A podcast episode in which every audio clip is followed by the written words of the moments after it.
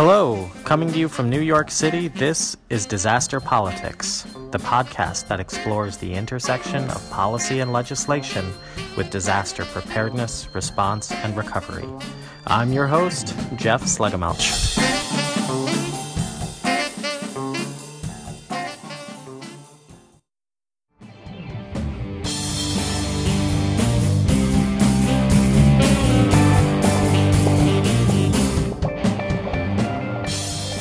All right, thanks for joining us for episode five of Disaster Politics. This episode, we're going to blow your mind globally. We're going to start off with Dr. Uzma Alam, and she's going to talk us through how climate change and geopolitics really sort of help set the stage and influence the way that we respond to disasters and how politics can actually create forces that are just as profound, if not more so, than naturally occurring disasters.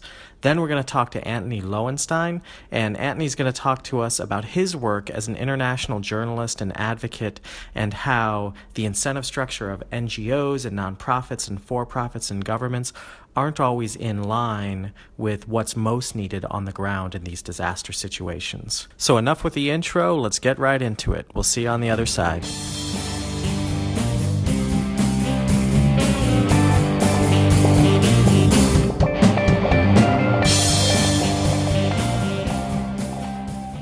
Joining me now is Uzma Alam. Uzma has uh, worked with a number of NGOs across the world, including the Red Cross in Kenya and International Medical Corps. She has her PhD in microbiology and immunization? Immunology. Immunology, pardon me. Uh, and has done her MPH and her postdoctorate at, uh, at Yale University, uh, among many, many other accolades. Uh, Uzma, thanks so much for joining and for talking to us today.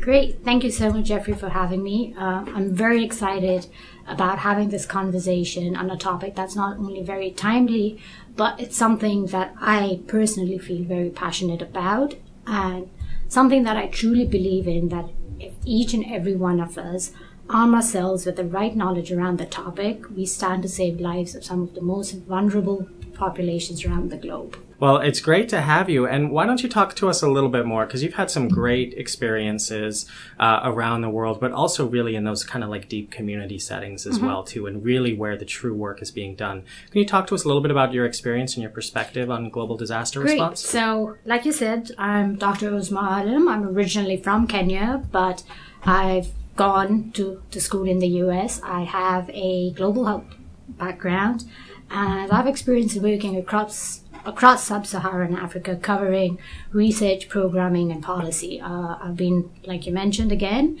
and most recently involved with the Ebola response in Liberia and Guinea. I've done programming in Dadaab, which is one of the largest, which actually is the largest refugee camp in the world.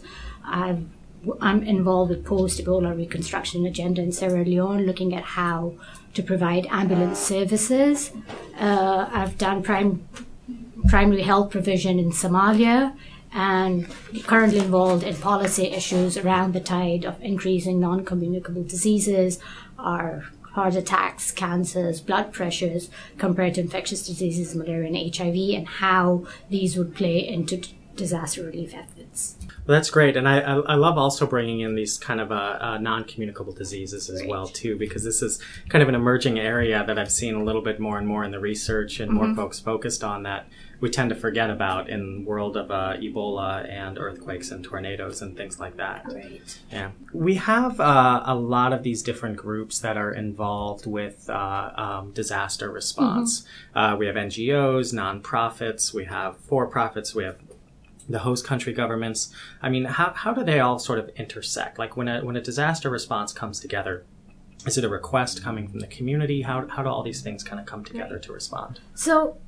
let's just let's take a step back and try to understand how you know, one, do NGOs have a role in supporting global disaster responses and how the different categories you just mentioned are set up and how they play out, Great. right? Yeah. So today, in today's landscape, disasters are on the increase and they're more prolonged, right? Mm-hmm. And we can discuss the reasons in, in more detail. But the fact are that right now, as we speak, we're in the midst of one of the largest humanitarian crises since World War II.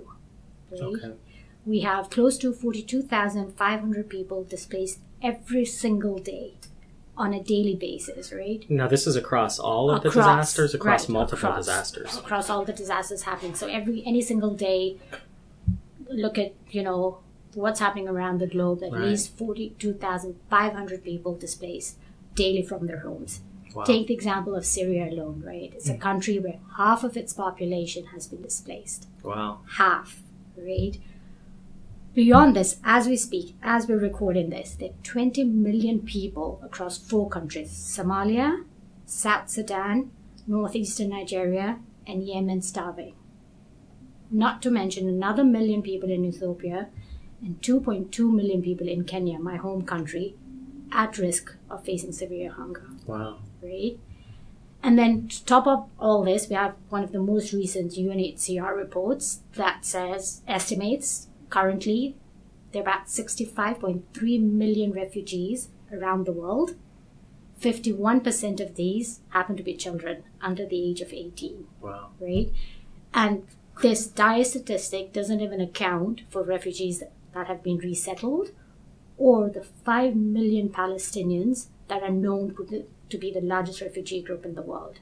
So Therefore, NGOs have, a more signif- have more significant actors than ever before in humanitarian disaster relief because, in many cases, the magnitude and frequency of disasters overwhelm governments mm-hmm. and their capacities. But coming to think of the different categories of NGOs and how, how they play into them, broadly speaking, I the way I like to think about it is, is there four broad categories, right? And the very first category, which is a very important category when it comes to disaster relief, when it comes to disaster response, when it comes to surveillance, emergency preparedness, uh, signaling danger, one of the first players on the ground, and usually the ones that are totally forgotten and are never remembered, but are always the people, the first on the ground and the last to leave, are the local NGOs. Mm within any country. And then beyond that, we have our second tier, what I call it the second tier, which are, are more well known mainstream NGOs, Save the Children, the Oxfams, etc. And within these, right, we also have the faith based organizations such as the Catholic Relief Organization, uh, Islamic Relief Organizations, ADRAs, and etc. And then we have a third very unique category, and one that obviously I've worked for, which is the Red Cross movement. Sure. So the Red Cross movement consists of the International Committee of the Red Cross and the International Federation of the Red Cross. But in addition, it has 190 national Red Cross and Red Crescent societies across the world. So 190 countries have a Red Cross society within them. And the Red Cross movement is one that has been known to be one of the founders of the three guiding humanitarian principles that mm-hmm. we all NGOs responding to disasters align themselves with, right? Humanity, impartiality, and neutrality. neutrality. But what makes the Red Cross particularly an interesting example of how the interplay with the governments and the NGOs is their auxiliary role. So all the national societies have an auxiliary role to government. And what, what does that mean? So any of the national Red Cross societies are created by an act of parliament within that country.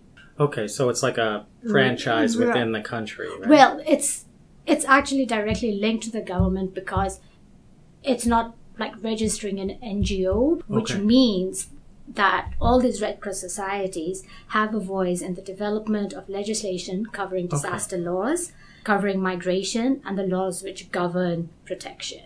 So is this similar like in the United States, the Red Cross has this kind of quasi governmental role? Right. right? That's, That's, the, same auxiliary, idea. Right. That's so the American version. Red Cross, right? Right, yeah. Which makes it very interesting from other organizations because these are organizations that are actually not only voluntary led but also embedded within the governments of organizations we're going to work with and have direct consequences on policies. So okay. you can see how these would act very differently from, let's say, one of the local NGOs or one of the international NGOs that we've already described, right? Right, right. A very different thing. And then the fourth big, large category is obviously the donor governments and the UN agencies, right? Sure. So the UN agencies being the World Food Program, UNHCR, UNICEF, WHO, and all, right? And these also regularly respond to disasters, but they need operational imp- implementing partners And their response is slightly, their involvement in disaster response is slightly different in that they're more of a coordination hub. Four very different categories, all very involved, all very necessary, very different mandates, and same mandate of saving lives, but very different roles to play. You know, so it's interesting that, you know, you talk about the scope of disasters and how many disasters are going on simultaneously and how massive these are. Right. Um, certainly within the United States, there's controversy on are there more disasters because there are more disasters or are there more disasters because people have learned, state and local governments have learned that by declaring disasters, you open the door to more Uh-huh. funds.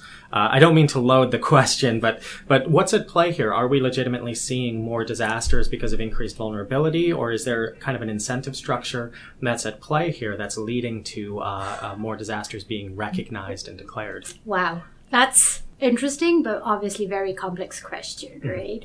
So obviously, one way of looking at it, and it, it happens in any field when we start getting more statistics. There's always the argument: is it because all of a sudden we have the ability to measure, and that's why we're seeing it, something, or not? But within the debate of disasters or humanitarian responses, obviously, you know, Ebola has taught us a lot of lessons. You know, some of the local uh, issues we've had from the Katrinas and stuff have taught us that it is an issue of failure of management. But two critical things that I would like to add to the debate, or at least, you know, bring up the conversation, is the role of climate change and geopolitics in relationship to how or why we see this increased magnitude and, pro- and pro- prolonged disasters. So let's take climate change, okay? So I would argue that the largest indirect effect of climate change on health is social change, right? Okay. That includes conflict and migration. Mhm. Again, we've said, you know, conflict includes a wide range of factors, but there is a growing recognition that climate change, conflict nexus, exists and is associated with food insecurity. Right? We've already talked about the 20 million starving people. Okay. Yeah, and, and there's actually been some research. I know we've talked about it at, Right. at the National Center for Disaster Preparedness at Columbia uh, on how you know there's some evidence that the Syrian civil war was preceded by a climate change induced Exactly, drought. right. Okay. Yeah. And, you know, some people still think that the debate's ongoing, but, you know, I'd like to present some solid cases and statistics to you to hopefully to convince you Let's that resolve that it is right here, right, right? now. Let's fix this. So let's so talking about food insecurity, right? So large aspects of food insecurity, gr- growth, growth Mm-hmm. of cro- cash crops, right, uh, which directly feeds into food access or utilization, are intricately related to climate change. No doubt about that. We Sure. we we obviously know that. Have a flood, you lose your harvest, right? Prolonged have, drought, Have right. prolonged drought, you don't get crops, right? But then one of the effects of this is in return is that acute food insecurity increases social grievances, driving engagement in rebellion, conflict, and migration, right? You've just given us the example of Syria. Let me give you an example in 2012, right? So six of the nine countries in Africa's Sahel region, which is a semi-arid region that runs from western to northern, northern central Africa, mm-hmm. were involved in conflict, right? And food insecurity was implicated either as a cause or consequences in several of these cases, hmm. right? A fact that's equally disturbing to me beyond this is that statistics or data, research has started showing that in the absence of climate change adaptation, mm-hmm. by the year 2050, the number, again, a startling statistic, the number of undernourished children under the age of five will increase by 20 to 25 million. Wow. Right? A disaster in the making. Mm-hmm. 20 to 25 million children under the age of directly linked to climate change. And then beyond this, another consequence of climate change is obviously the linkage with natural disasters Sure. floods, earthquakes, hurricanes, fires, and I'm sure you obviously are better placed than I am to share some of these examples. No, right? but but absolutely, and actually, one of the most difficult things in uh, the science of climate change right now is to attribute specific events to climate change because extreme events, by their nature, are very rare, Right. And so forecasting them, it's very difficult with historical data because you're dealing with smaller Exactly. numbers. Yeah. But I think that the consensus is, just as you said, that we're going to see more extreme events. For the sure. question is what? We may see less storms, but more intense storms when we see them. Some places will get wetter, some will get hotter. And you mentioned earthquakes. We have the, the natural resource extraction, which is now uh, more and more being directly linked to the fracking, Mm-hmm. uh, hydrofracking going on in those states. So it, it's it's obviously changing the the very um, nature of Right. Mm-hmm. our nature. Uh, but you also bring up a startling statistic with children, and when uh, children are lost in this process. It's it, you know ev- every life that's affected matters, uh, but with children it persists throughout a lifetime. That these this is opportunity lost in terms of the next Einstein, the next scientist. yeah. But it's also it's not only that you're losing that advantage, but you're creating a generation that becomes dependent on the state, that is under resourced, undernourished, which translates into all different kinds Oh, of, it- of it global social issues. It's devastating to social social fabrics and communities. So apart from climate change, another idea which I alluded to earlier, which I like to call stress factors for why we're seeing the patterns we're seeing of Yeah. increased uh, magnitude and dur- and crisis is uh, geopolitics yes. right? Very loaded area, and we all agree that refugee crises are very complex and multifaceted, right?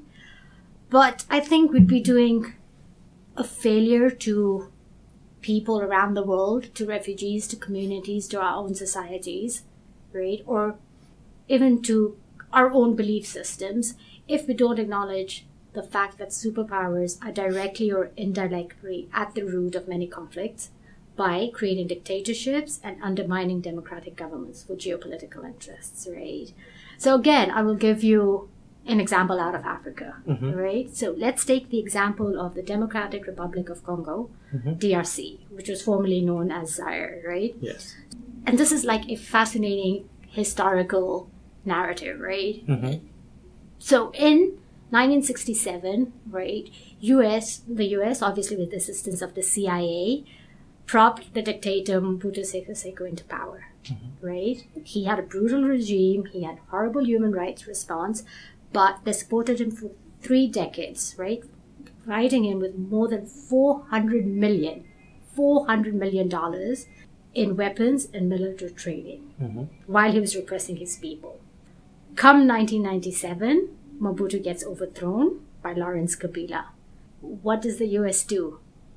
It immediately shifts its support to Kabila without once questioning how Kabila, who already had a record of ethnic hatred or ethnic, you know, violence, of how supporting such a dictator or such a regime would lead to dem- democracy after it already failed under Mobutu, right? Mm-hmm. Well, what was the outcome? Before long, right, civil war broke out. And not any any civil war, it was one of the deadliest conflicts since World War II.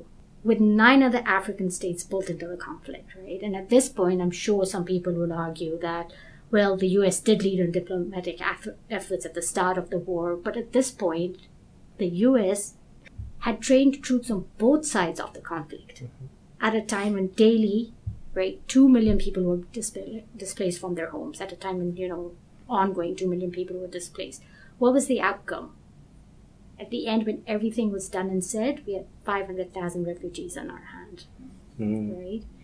And going beyond this, the real sad thing is that the U.S. is not even the top, the top-ranked supplier of arms or ammunition or military training to to African countries or countries with poor human records.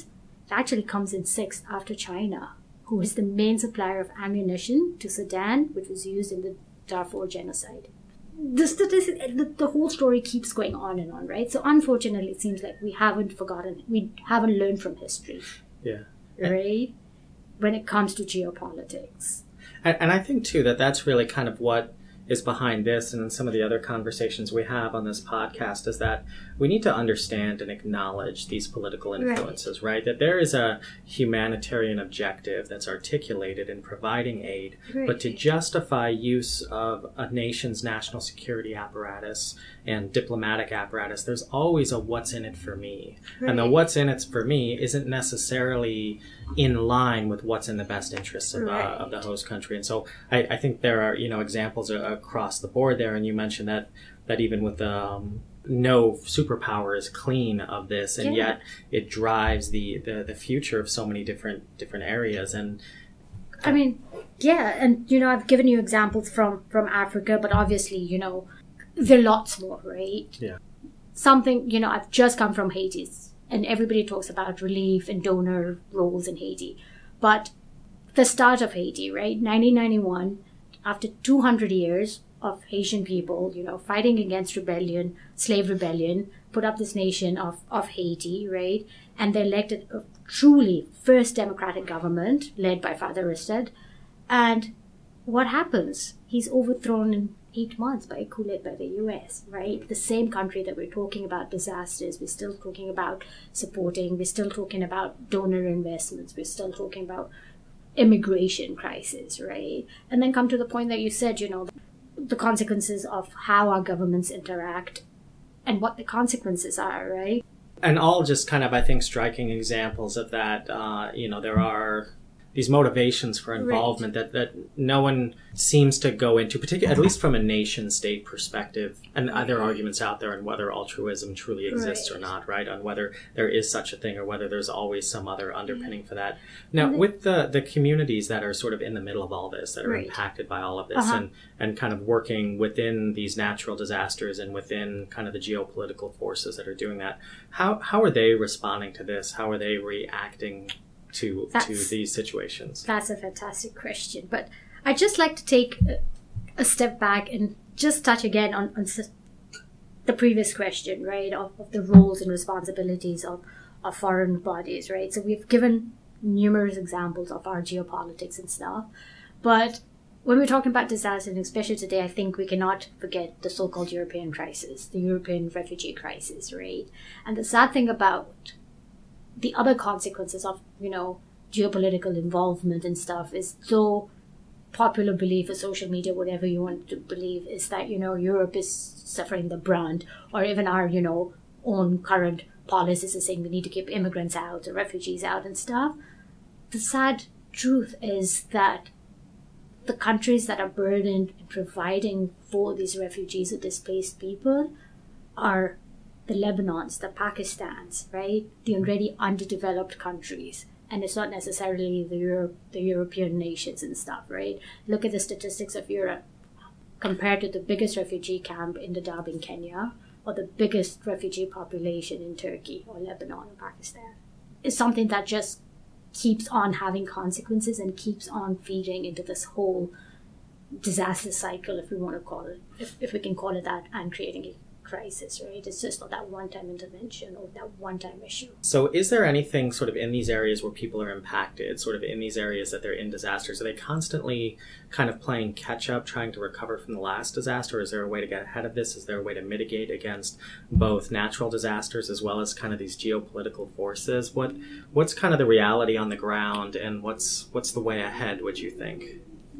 Going back to what you know when when you introduced me and what you know why I said that I really truly believe that this is an area that if we all arm ourselves with the right knowledge, we can touch lives. And what I meant by that is all of us, every single person, right, regardless of what your background is, as people living in a civil society, as people who have governments accountable to. If you're armed with these facts, right, it's your responsibility, it's your social justice to stand up to your politicians, to stand up to the people making these rules and regulations, to talk about these facts, to mm-hmm. share about them, to correct them, right? It's politics doesn't happen in, in a vacuum, right? That's that's one thing. And then I think on the other ground, and I mean climate change, right? The Yeah. withdrawal of American leadership from the Paris Climate Accord is is a classical example, right, of how we can play a role in in, in reversing it and, and creating creating pressure, right? But in response to the second piece that you asked of how communities, you know, deal, de- deal with this disasters, obviously, right? We've seen failed states because of crisis, right? And in that case, they're playing playing catch up, right?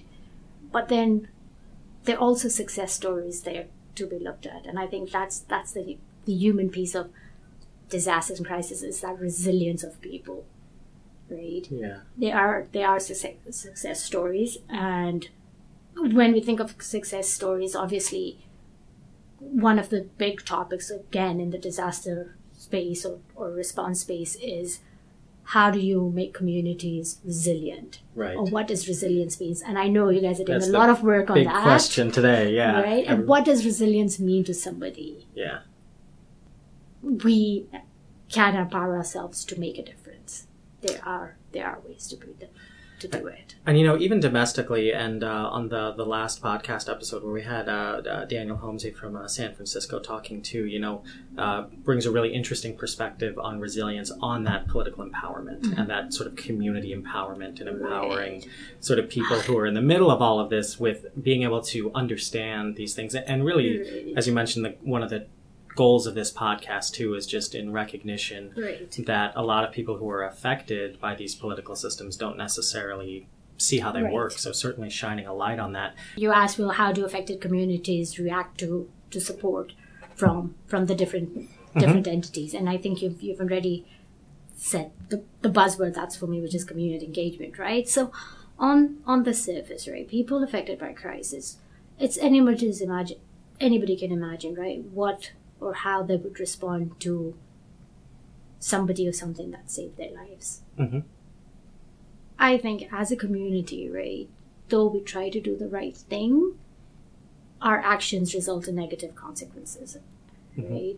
And what i mean by this is that when we go into disasters right or when we go into humanitarian crisis complex crisis whatever whatever you want to, to call them right we go in as what defines us as professionals right? We go in as a responder we go as a clinician a, lo- a logistician a reporter whatever right? Mhm. we go in with big hearts no doubt about it right? We go with amazing courage right? And we go in with unparalleled commitment right? I have colleagues on the ground who have families in different countries who have children in different countries or women men you know of all different backgrounds. I myself have aged parents that i've left back and have gone in to serve. So it, it takes a lot. I'm not taking anything away from it right?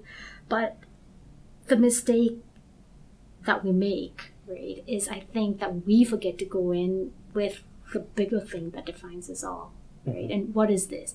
I think we forget to go in as fathers mothers brothers sisters sons daughters of the community right? Mm-hmm. We forget that what binds people at the time of crisis is their identity is the culture is community and religion and the consequences.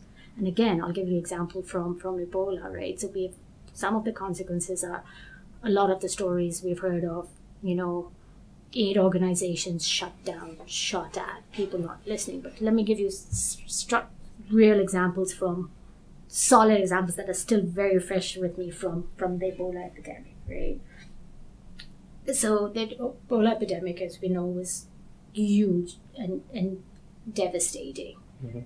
Right, we know a lot of money was poured in. We know a lot of NGOs were on the ground. Everybody was trying their hardest to do, but we just couldn't make a breakthrough in, in the beginning, and the tide just kept run, rising. And then at one time, it was predicted like close to ten thousand deaths a day. Thank God that didn't come to reality. Yeah, there were some. but- yeah, yeah, some of the models that predicted with no intervention how so bad the it question could get. raised was Yeah. why were we failing right what were we doing we had the money we obviously had the capacity the so-called Mm-hmm. capacity the technical understanding Yes. right ebola wasn't the first time we'd seen it And we had stopped outbreaks before with less of an understanding. Right. Right. And so it really raised this question. It was the eye opener for a lot of us. I know personally for me, it's, it's changed me for a lifetime of how I would go into a response situation or respond in a humanitarian crisis. Actually, happening was that because we hadn't taken the time to understand the community, we hadn't understand, taken the time to engage with them, we went in thinking that we knew it all. We went in with a top bottom approach. give you examples. There were examples from the Uganda, you know, the Uganda outbreak where we said, you know, don't go eat game meat, uh, don't eat Uh, uh, the bushmeat, the right? bush Yeah, meat yeah. because it causes Ebola, right? There were communities I worked in, and they said we have Ebola in our communities, but we don't eat bush meat. That's not our culture. That's Right. up north. It's the northern part, right? Right. We had communities that said, you know, we said don't don't touch your don't, don't touch your dead bodies. Like bring bring them to us, and you know, mm-hmm. there's this whole thing around the safe burial practices, right? And people were like, well, we don't, you know, we have been burying our dead for years. Our grandfathers never got Ebola. Our ancestors never got Ebola from touching the dead body. you know, sort of structurally, I, I did some research into this. Sort of what's happening, sort of overarching at this time too, right? Is the World Health Organization, through a lot of their budget cuts, made the choice to cut their medical anthropologists and to keep focused on the laboratory Right. science, and, and which directly attributed to a lot of policies that were sort of designed in Geneva or designed in Washington that didn't have the local context for Right. effectiveness, and that became the vital sort of the Yeah. last mile. And I'll give you, and I, I just want to build build on that thought a bit a bit further, right?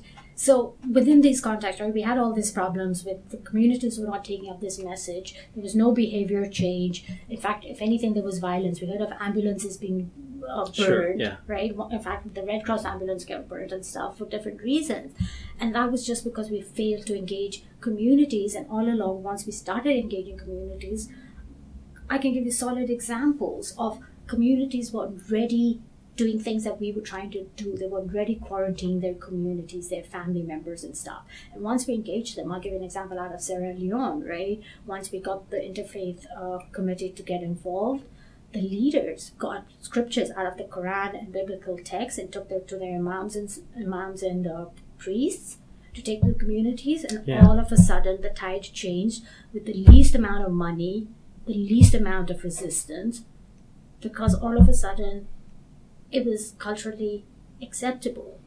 It was the people's problem, and they understood it. And there's this line I will never, never forget. And it was actually one of the head imams in the little town of Port Loko out in in Sierra Leone who said to me, "He's like, yeah, you guys might be the technical experts, right? But I know my community. I know where they are hiding their dead bodies. Yes. I know the ways."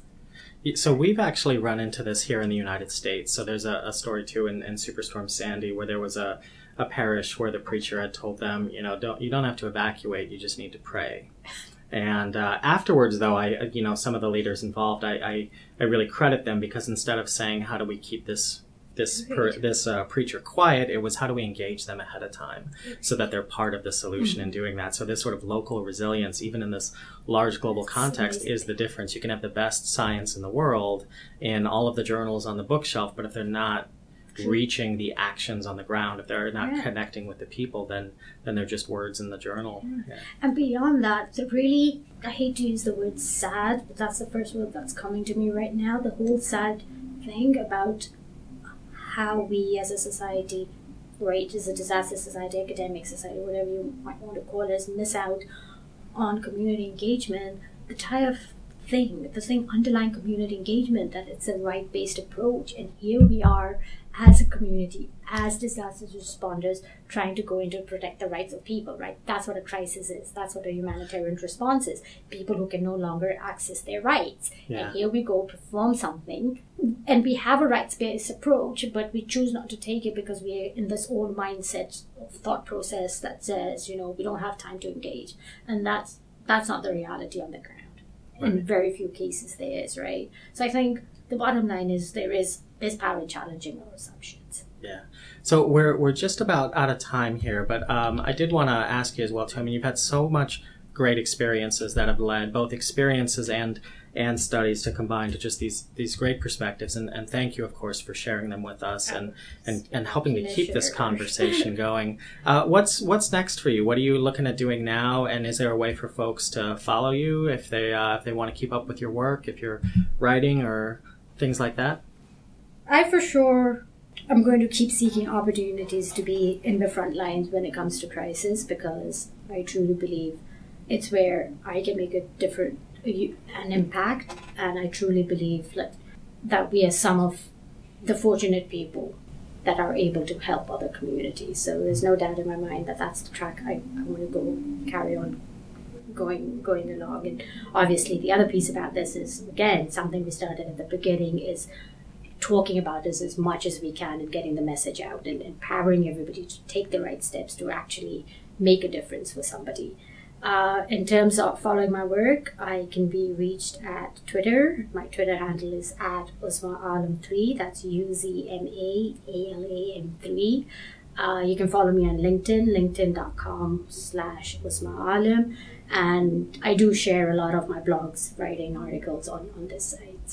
Oh, okay. Thank you. Well, great. Well, thank you. And of course, I, I'm pretty sure we're not going to solve the issue of international disasters in this round. So hopefully we'll have you back and keep up with things. But thanks again for just sharing all of this and Thank for taking you. the time. This is a pleasure. Thank you so much.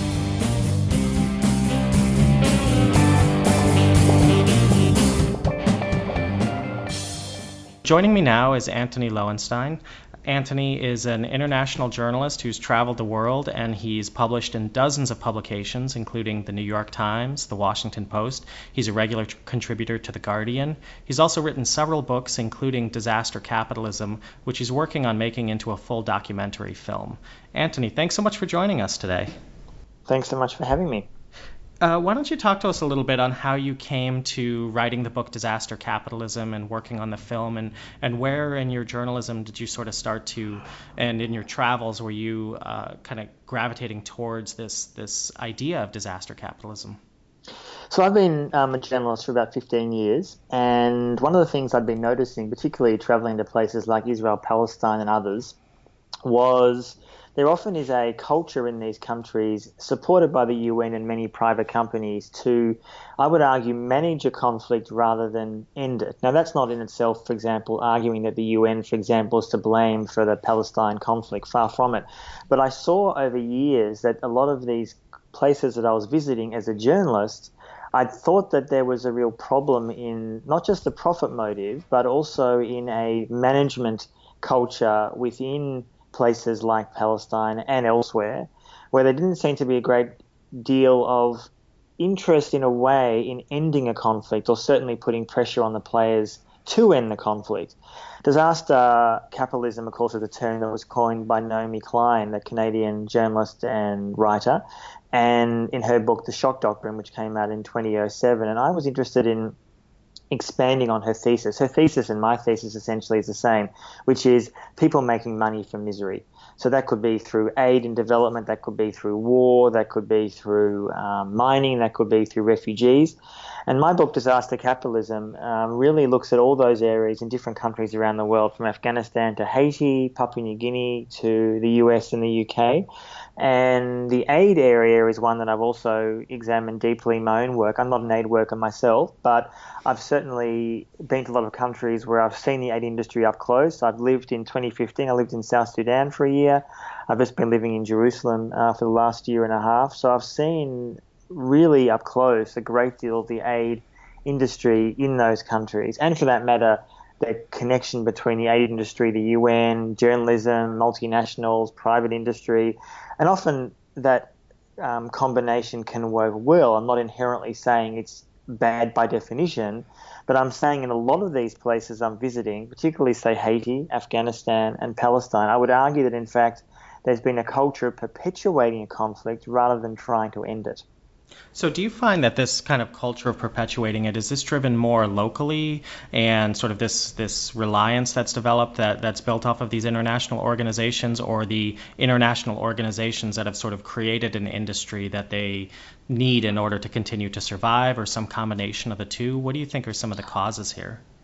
I think it's a combination of, of two. Um, certainly, there's no doubt in some countries there's a local NGO, for example, that is desperate for foreign funding and wants to perpetuate a certain issue. So, donor X in Washington or London will keep on funding them. That obviously is an issue. I think, in the scheme of things, though, that is not a massive problem. I mean, yes, there's corruption in every country, and in Haiti and Afghanistan, for example, corruption is a massive issue for sure.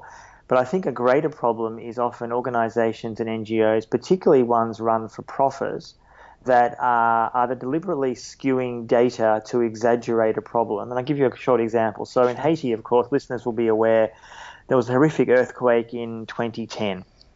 Um, it killed, well, no one knows how many people it killed, anywhere between 50,000 and 300,000. And uh, the crisis happened, a lot of NGOs rushed in, the ones who weren't there already. The US came in there, the UN was already there as well. And there's no doubt initially after the huge disaster, which was mainly, mainly centered around Port-au-Prince, the capital, there was aid required. Literally life-saving aid, you know, removing damage from buildings, um, water, food, for sure. But what you saw in Haiti over time, and I've spent a lot of time there in the last five or six years, is a lot of locals and also more critical Westerners who were based there said they saw a lot of evidence of Western NGOs exaggerating issues. So donors back in the host countries, host countries being Australia, US, UK, parts of Europe, would continue funding a program even though potentially the problem that they were trying to fund was either over or much less serious than was being claimed. Now, again, I'm not suggesting that all these NGOs in Haiti are inherently corrupt. What I am saying, though, is we should, as an international community, ask ourselves why is a country like Haiti, which has received billions and billions and billions of dollars of aid over years, long before the earthquake and since the earthquake, really still the poorest country in its hemisphere, still profoundly unequal, and still, I would argue, a client state of the US. Now, that not just harms Haitians themselves, which of course it does, but also I think there's a certain mindset in many NGOs that I saw working in Haiti which says we don't really believe in a great deal of information sharing. So when NGOs come into Haiti after an earthquake, they bring their own people uh, from, say, the US, and too rarely are locals trained in those problems. So NGO X leaves in a year or two years, right. and Haitians themselves often have not got their training them to, to continue that work. Now there are exceptions to that, of course, but sure. I saw that time and time and time again in Haiti and Afghanistan and elsewhere too. So you sort of have these these uh, NGOs or these for-profit organizations or the, these different aid groups sort of coming in and setting up shop, and it's a turnkey operation, but they don't really do much to sort of build that local capacity to sort of build it Absolutely. so that it can exist Yes. without them. Yeah, It is, and I mean, in some ways, people often sort of say, you know, what's the solution to that? Well, on one level, it's sort of the simplest in the world, which is to say, actually ask what locals want. It's such an obvious thing to do, and not that I'm saying, you know, local Haitian person is a ubiquitous thing. Sure. There's going to be a thousand different views, of course there are, but and it's not helped, of course, and Haiti is a particularly egregious example because of the history and the dark history of the Washington with the Haitian regime over a hundred or so years. So it's it's not a pretty relationship then or now. You know, I've spent a lot of time kind of working at the intersection of some government and then private sector, both the for-profit and the non-profit, and it's it's always interesting to me how you know on the for-profit you have shareholders and you sort of that you are sort of ultimately accountable to and need to ultimately demonstrate profit making, but also even Yes. on the, even on the non-profit side, right? There are donors who want to see the pictures, who want to feel like a hero for contributing that you're constantly Absolutely. also trying to cater to. Yeah, do you think that this kind of incentive structure is is part of the cause of this? That it's it's maybe embedded in the DNA of kind of the way that we do aid, um, or that that it's a more conscious effort? Well, the question really is also, isn't it? Do do NGOs and donors actually want to solve the problem? I mean, Yeah. you'd say in a logical sense, well, of course, why wouldn't they want to? And again, I don't want to prescribe profound cynicism to every NGO operating Sure. in, say, Haiti. Of course, that's not the case, or Afghanistan or Palestine for that matter. But I think there are real questions about the motivation of many organizations that are operating in, say, Haiti or Afghanistan. And I think there's also a sense somehow, not just of not capacity building locals, but also I think there is a profound problem in not particularly, not just, you know, not just ignoring what locals might want, but also I think a belief somehow that locals don't actually have the answers themselves. So you almost like you de-skill locals, and in a place like Afghanistan, which of course is a you know arguably far more dire state than even Haiti is, you actually are fueling the insurgency. You're fueling an insurgency because you're essentially not just militarizing aid, and I've seen in Afghanistan time and time again the U.S. military and the aid world unhealthily um, merging into each other. In other words, often there's a case where aid organization X wants to go to a province. It's incredibly dangerous because it's controlled by the Taliban or some Mhm. other insurgent group. And the only way to get that aid delivered is through the support of, say, the US military. Now, groups like MSF, Médecins Sans Frontières, Mhm. refuses to deliver aid through the military. So their argument will be, well, if we can't get to province X, we're not going to go there, full stop. Now, obviously, MSF does go virtually everywhere, and I deeply admire them for doing that. But a lot of NGOs don't think like that, and they're happy or willing, I should say, to accept uh, a military support, a military escort. The problem with that is, yes, local community X may well get food, and of course I support people getting fed, but the longer term effect of that, in fact, is very negative because actually it says, and I've spoken to a lot of Afghans in Afghanistan, for them, aid and the military become one and the same thing. There is no difference for them. Mm-hmm. So and if you militarize aid to that extent, I think what you find, and you see this in Afghanistan, you saw it in Iraq, you are seeing it in Syria, and as the war in Syria, let's hope, winds down at some point, God help us in the coming years, sure. and Syria is going to need a profound rebuilding effort to get it back to any kind of sort of livable um, reality, you're going to have a lot of instability and a lot of military support to the aid world. And I think that's really a problem. And I often find in my work there's not a lot of discussion about that. Yes, some NGOs are not happy with the fact that they are having to get the military to support them, for sure.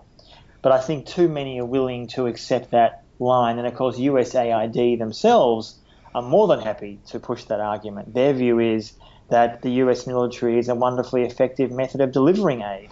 And having spent a lot of time in countries where that happens, I can tell you and I'm sure a lot of listeners will know this themselves, that is a really worrying development. And it's been going mm-hmm. on for years, but particularly since 9 11, it's got a lot worse during the Bush Obama years and no doubt during the Trump years as well. You know, there's a there's a finite, you know, set of donors out there, and there is even with independent organizations that are all looking to achieve the same mission, there is a certain degree of, of competition for funding and what's the best yes. way to get access. But you mentioned the military as well too, and uh, military strategy, particularly with the U.S., but not also not exclusive to the U.S. We're seeing it with other world powers, especially with China to a certain extent, Russia, where where aid and rebuilding becomes uh, um, almost a military diplomacy. It's a it's a diplomatic arm of uh, of the the military uh, that's trying to rebuild a nation, and and obviously Afghanistan is one of our, our longest running um, conflicts. At the center of that. Well, it is. For sure. I mean, it's in 2015. I was living in South Sudan. Now, the the U.S. perspective on South Sudan these days is almost to ignore it, which of course was not the case for a long time. In South right. Sudan is the, the world's newest nation. The U.S., particularly with George W. Bush and Obama, invested billions and billions of dollars to support what ended up being an incredibly corrupt and violent regime to come to power. The country became independent in 2011, but since 2013, as listeners will be aware, the country has descended into chaos and now is on the verge of a horrific genocide.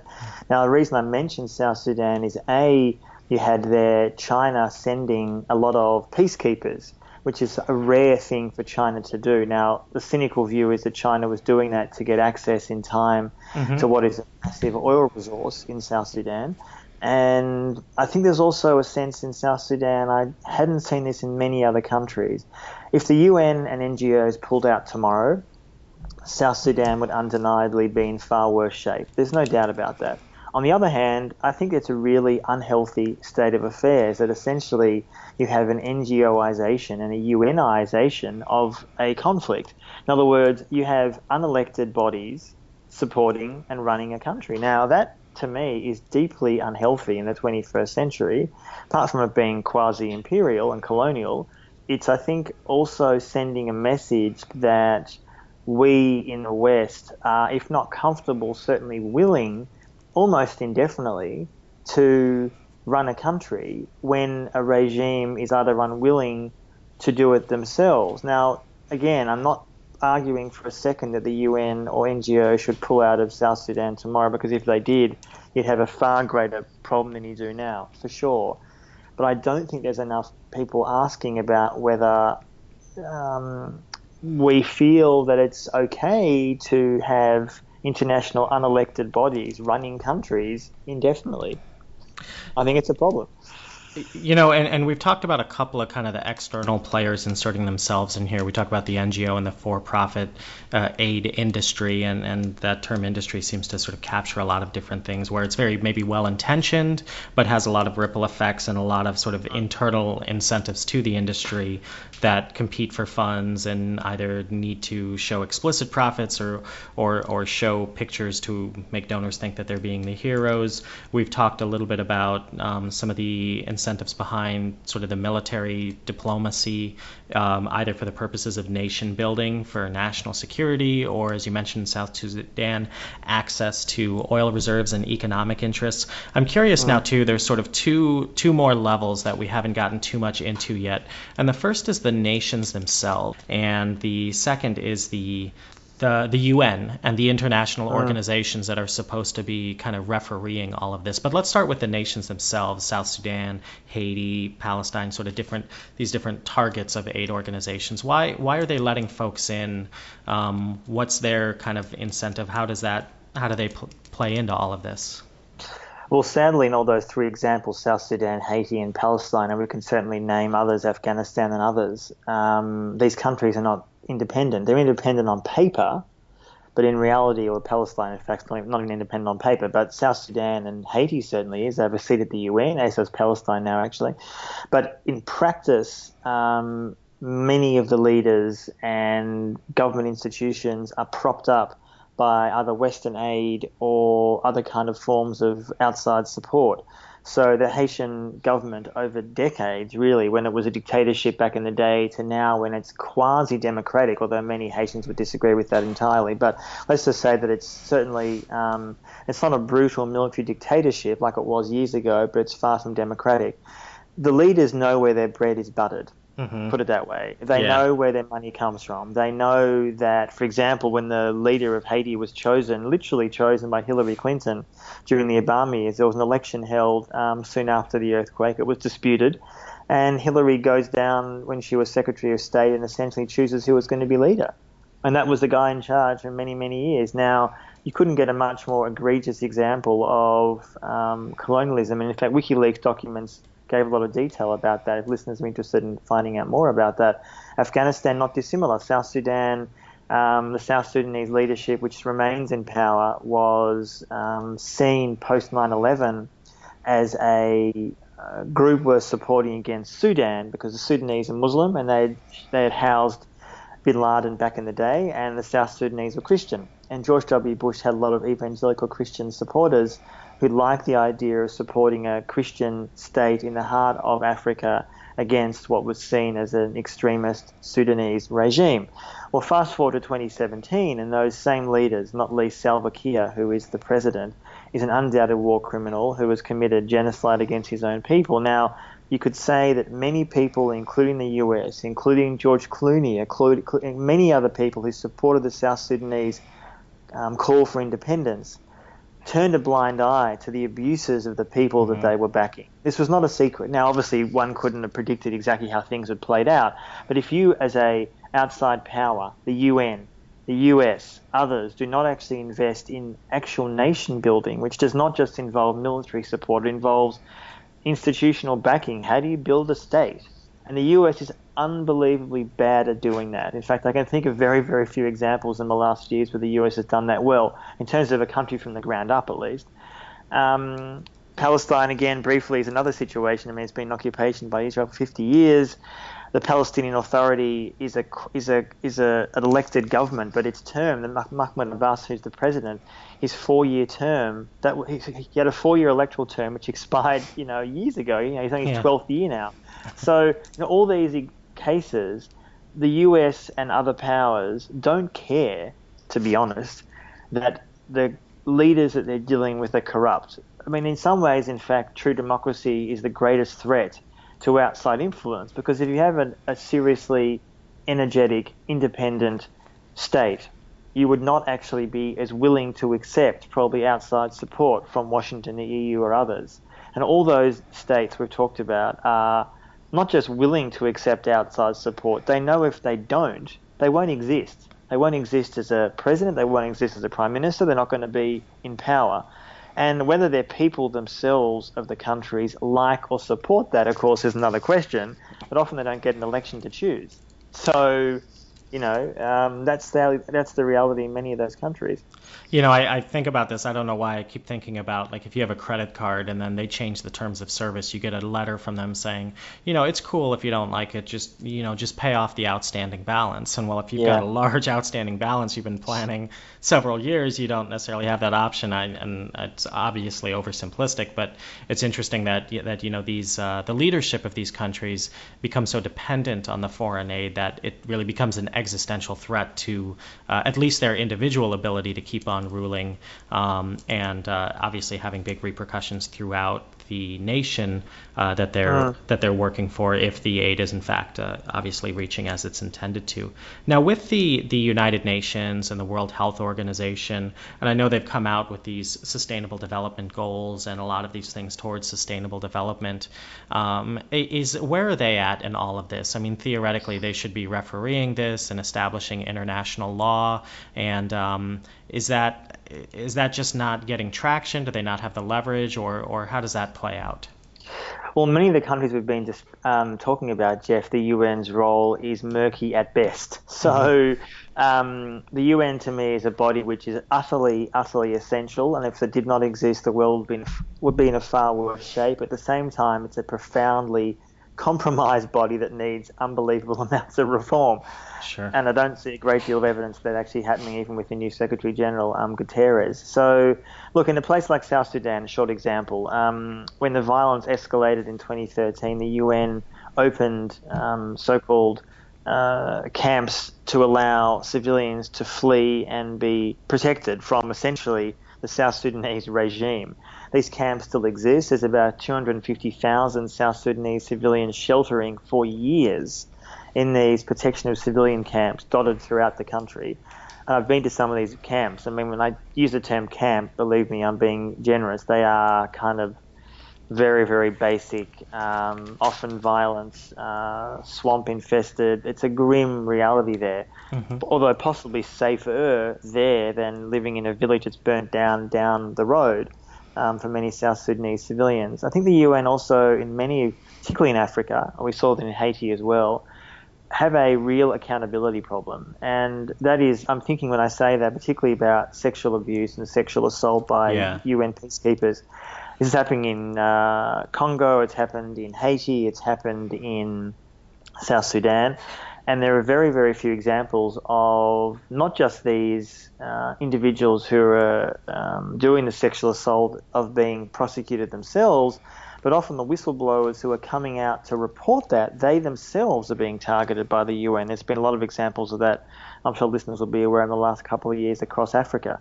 And it seems strange that there's a lot of leadership at the top levels of the UN, particularly in New York and elsewhere, who are really the only way to see it is that they are willing to protect sexual abusers. And I think the reason that's happening is, apart from the fact it's incredibly immoral, but putting the morality aside, is there is, I think, a fear within elements of the UN that if you start going after country X that has provided troops and some of those troops have raped children or whatever, that many other countries will be scared to put forward troops in the future if they see another country being persecuted in their you know in their mind for these sort of crimes. Now that is an incredibly short-term thinking view in my perspective right. because ultimately if you're looking to protect civilians the simple basic fact is you protect civilians and the UN has been incredibly bad at doing that in many, many countries. Um, Ban Ki moon, the former Secretary General,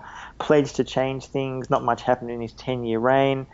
Antonio Guterres, of course, as the new head of the UN, again has pledged to make changes. So let's wait and see. But history would suggest it's not very likely to happen. So the protection of civilians in terms of sexual assault has been pretty poor. And the other issue I think is in a place like South Sudan and elsewhere is the UN bureaucracy is so massive that moving anything is like shifting the Titanic. Um, sure. That you are really um, trying to turn around a bureaucracy that again has a great deal of self-interest in protecting their own interests. Now, of course, what's interesting with the Trump administration is that they are likely to massively cut UN funding.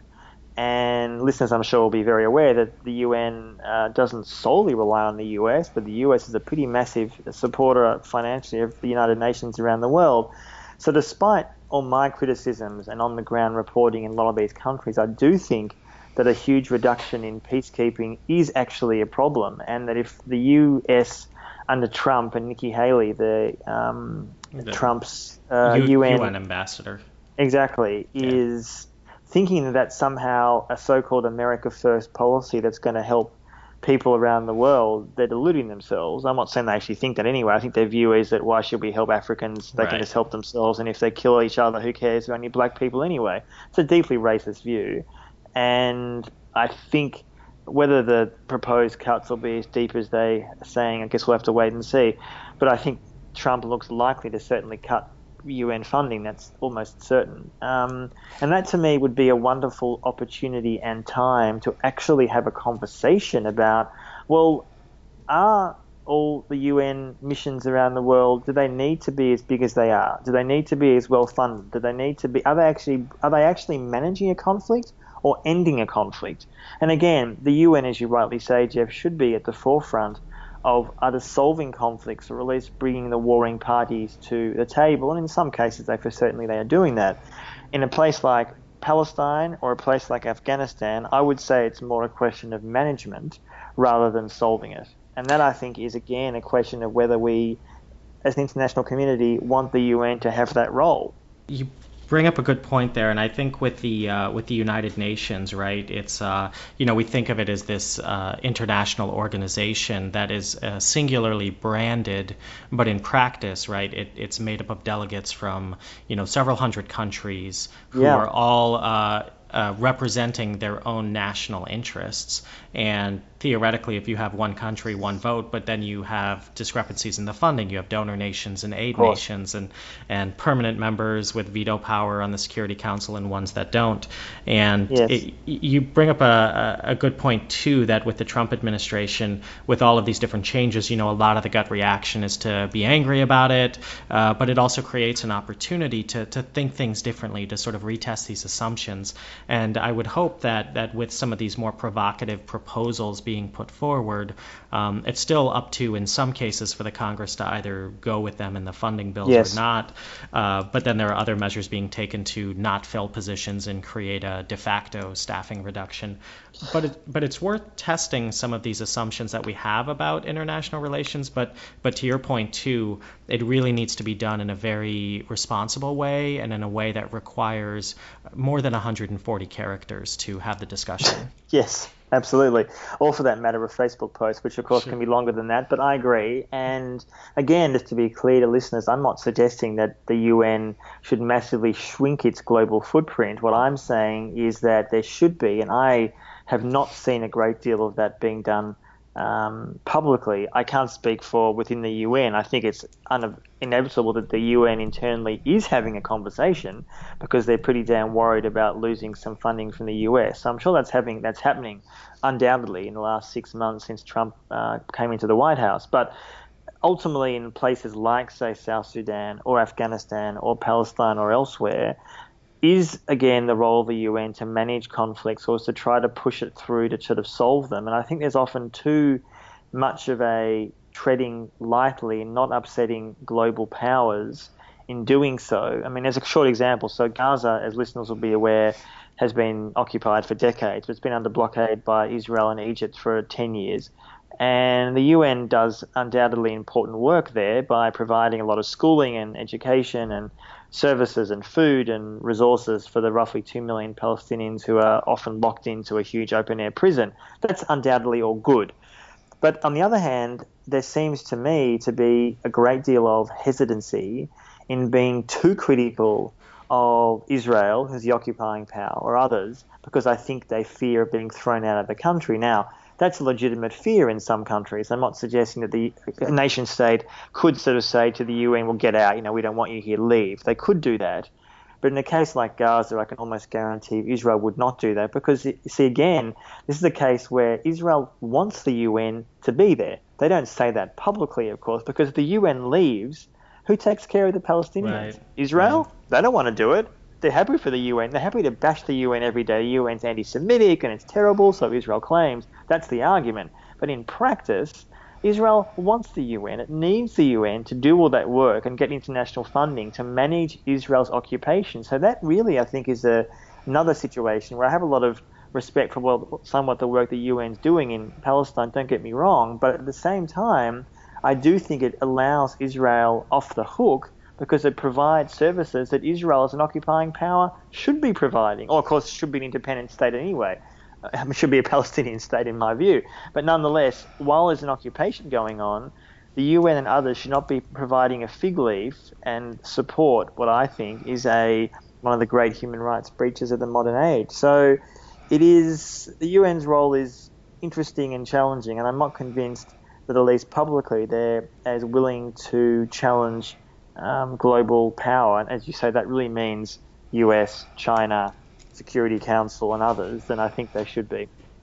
Yeah, so it seems like you know there are all these different groups that are coming into the into the international aid space when a disaster strikes, and they all come for sort of one similar stated mission, but they all carry with them their own institutional or organizational or national objectives, sort of how they sold it back home for being there. And so that's probably an important lesson is that you know everybody shows up to help out, but they're also there for another reason, and to be sure. honest about that reason and to to recognize where that is potentially in conflict with ultimately helping the people who need it most. So let me let me uh, close off with one question, um, and I think it's a fairly simple one. Uh, how do we fix all this? ah, the simple one. How do we fix it all? well, yes. Look, um, yeah. There's obviously no one size fits all answer, which is sort of obvious, but let me say that anyway. Sure. Um, I think that having written about disaster capitalism related issues now for a number of years, what I have found is that there's not, with exceptions, a great deal of openness and public willingness to have these conversations themselves. So when you look, for example, at the Red Cross, the, who has been exposed for a number of years in Haiti as doing pretty shoddy work, um, getting huge amounts of public uh, donations after, for example, the Haitian earthquake in 2010, and delivering very, very few of the things they claim to be, including housing. They claim to have built thousands of houses, but in fact, ProPublica, the media organization, found they'd only built very, very few. The Red Cross's response has not been, in my view, particularly good. They've been a bit defensive, very defensive, in fact, and there's not a great deal of evidence that, in fact, their public uh, posture has changed um, to me, I think what can happen, this is one of the things I tried to do in my book and also Disaster Capitalism, the film, which my colleague and I are hoping to finish this year, so listeners can hopefully see that in 2018, is to make members of the public more aware of where their money is going. So if, for example, an earthquake happens or a disaster strikes or whatever, or there's a famine in Africa, people, some people at least want to give money and donate, and that's a very, I think, good human trait to want to do that. But I think there should be far more accountability and transparency where that money is going. And that should be done by the organization themselves.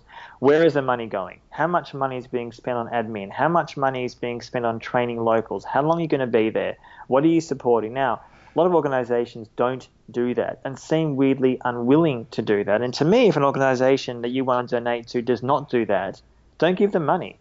Um, again, I'm not saying that that organization is necessarily corrupt, but I'm saying that why should there not be transparency about where their money is going. Um, seems like a pretty reasonable thing to me to ask and demand. I think people who are donating money could ask that. Sometimes it appears on the organisation's websites, and often it doesn't.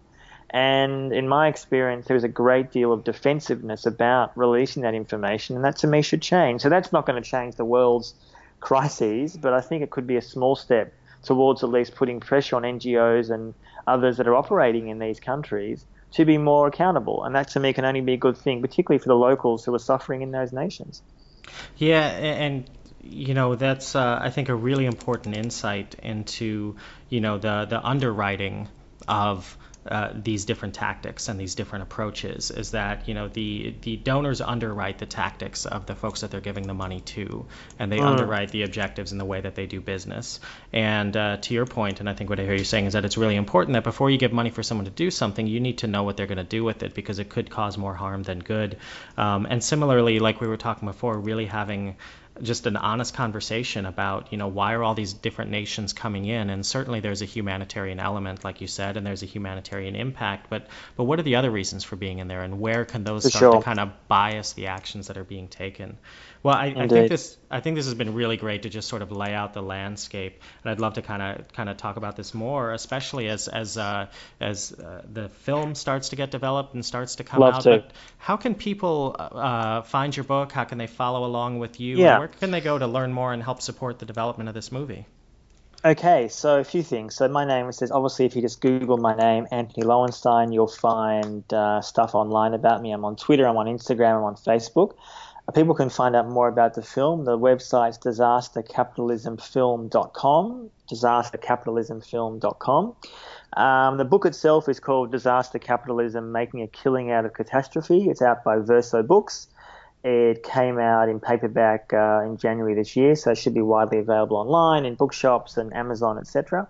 And yeah, love people to follow. And these issues, as I said, are timely and relevant. And although there's a little bit more discussion these days, I find since Trump came in about where US aid money is going. So that's a positive development. There hasn't been many since Trump came into office, in my view. But nonetheless, not enough of those conversations. And yeah, I'd love people to be in touch and happy to have those conversations with them. And hopefully, yeah, the film will be out, fingers crossed, next year. We're in the process. The film features Afghanistan, Haiti, and Papua New Guinea. And my colleague and I follow characters in each country. We've been to those countries twice each since 2012. So it's been a long term project. And sadly, in all those three countries, not much has changed for the better at all. Um, but we're in the process of editing and finishing it um, in this second half of 2017. So not long to go, finally. Well, we're looking forward to seeing it, and uh, and thanks again for coming on and talking about all this. My pleasure. Thanks, Jeff.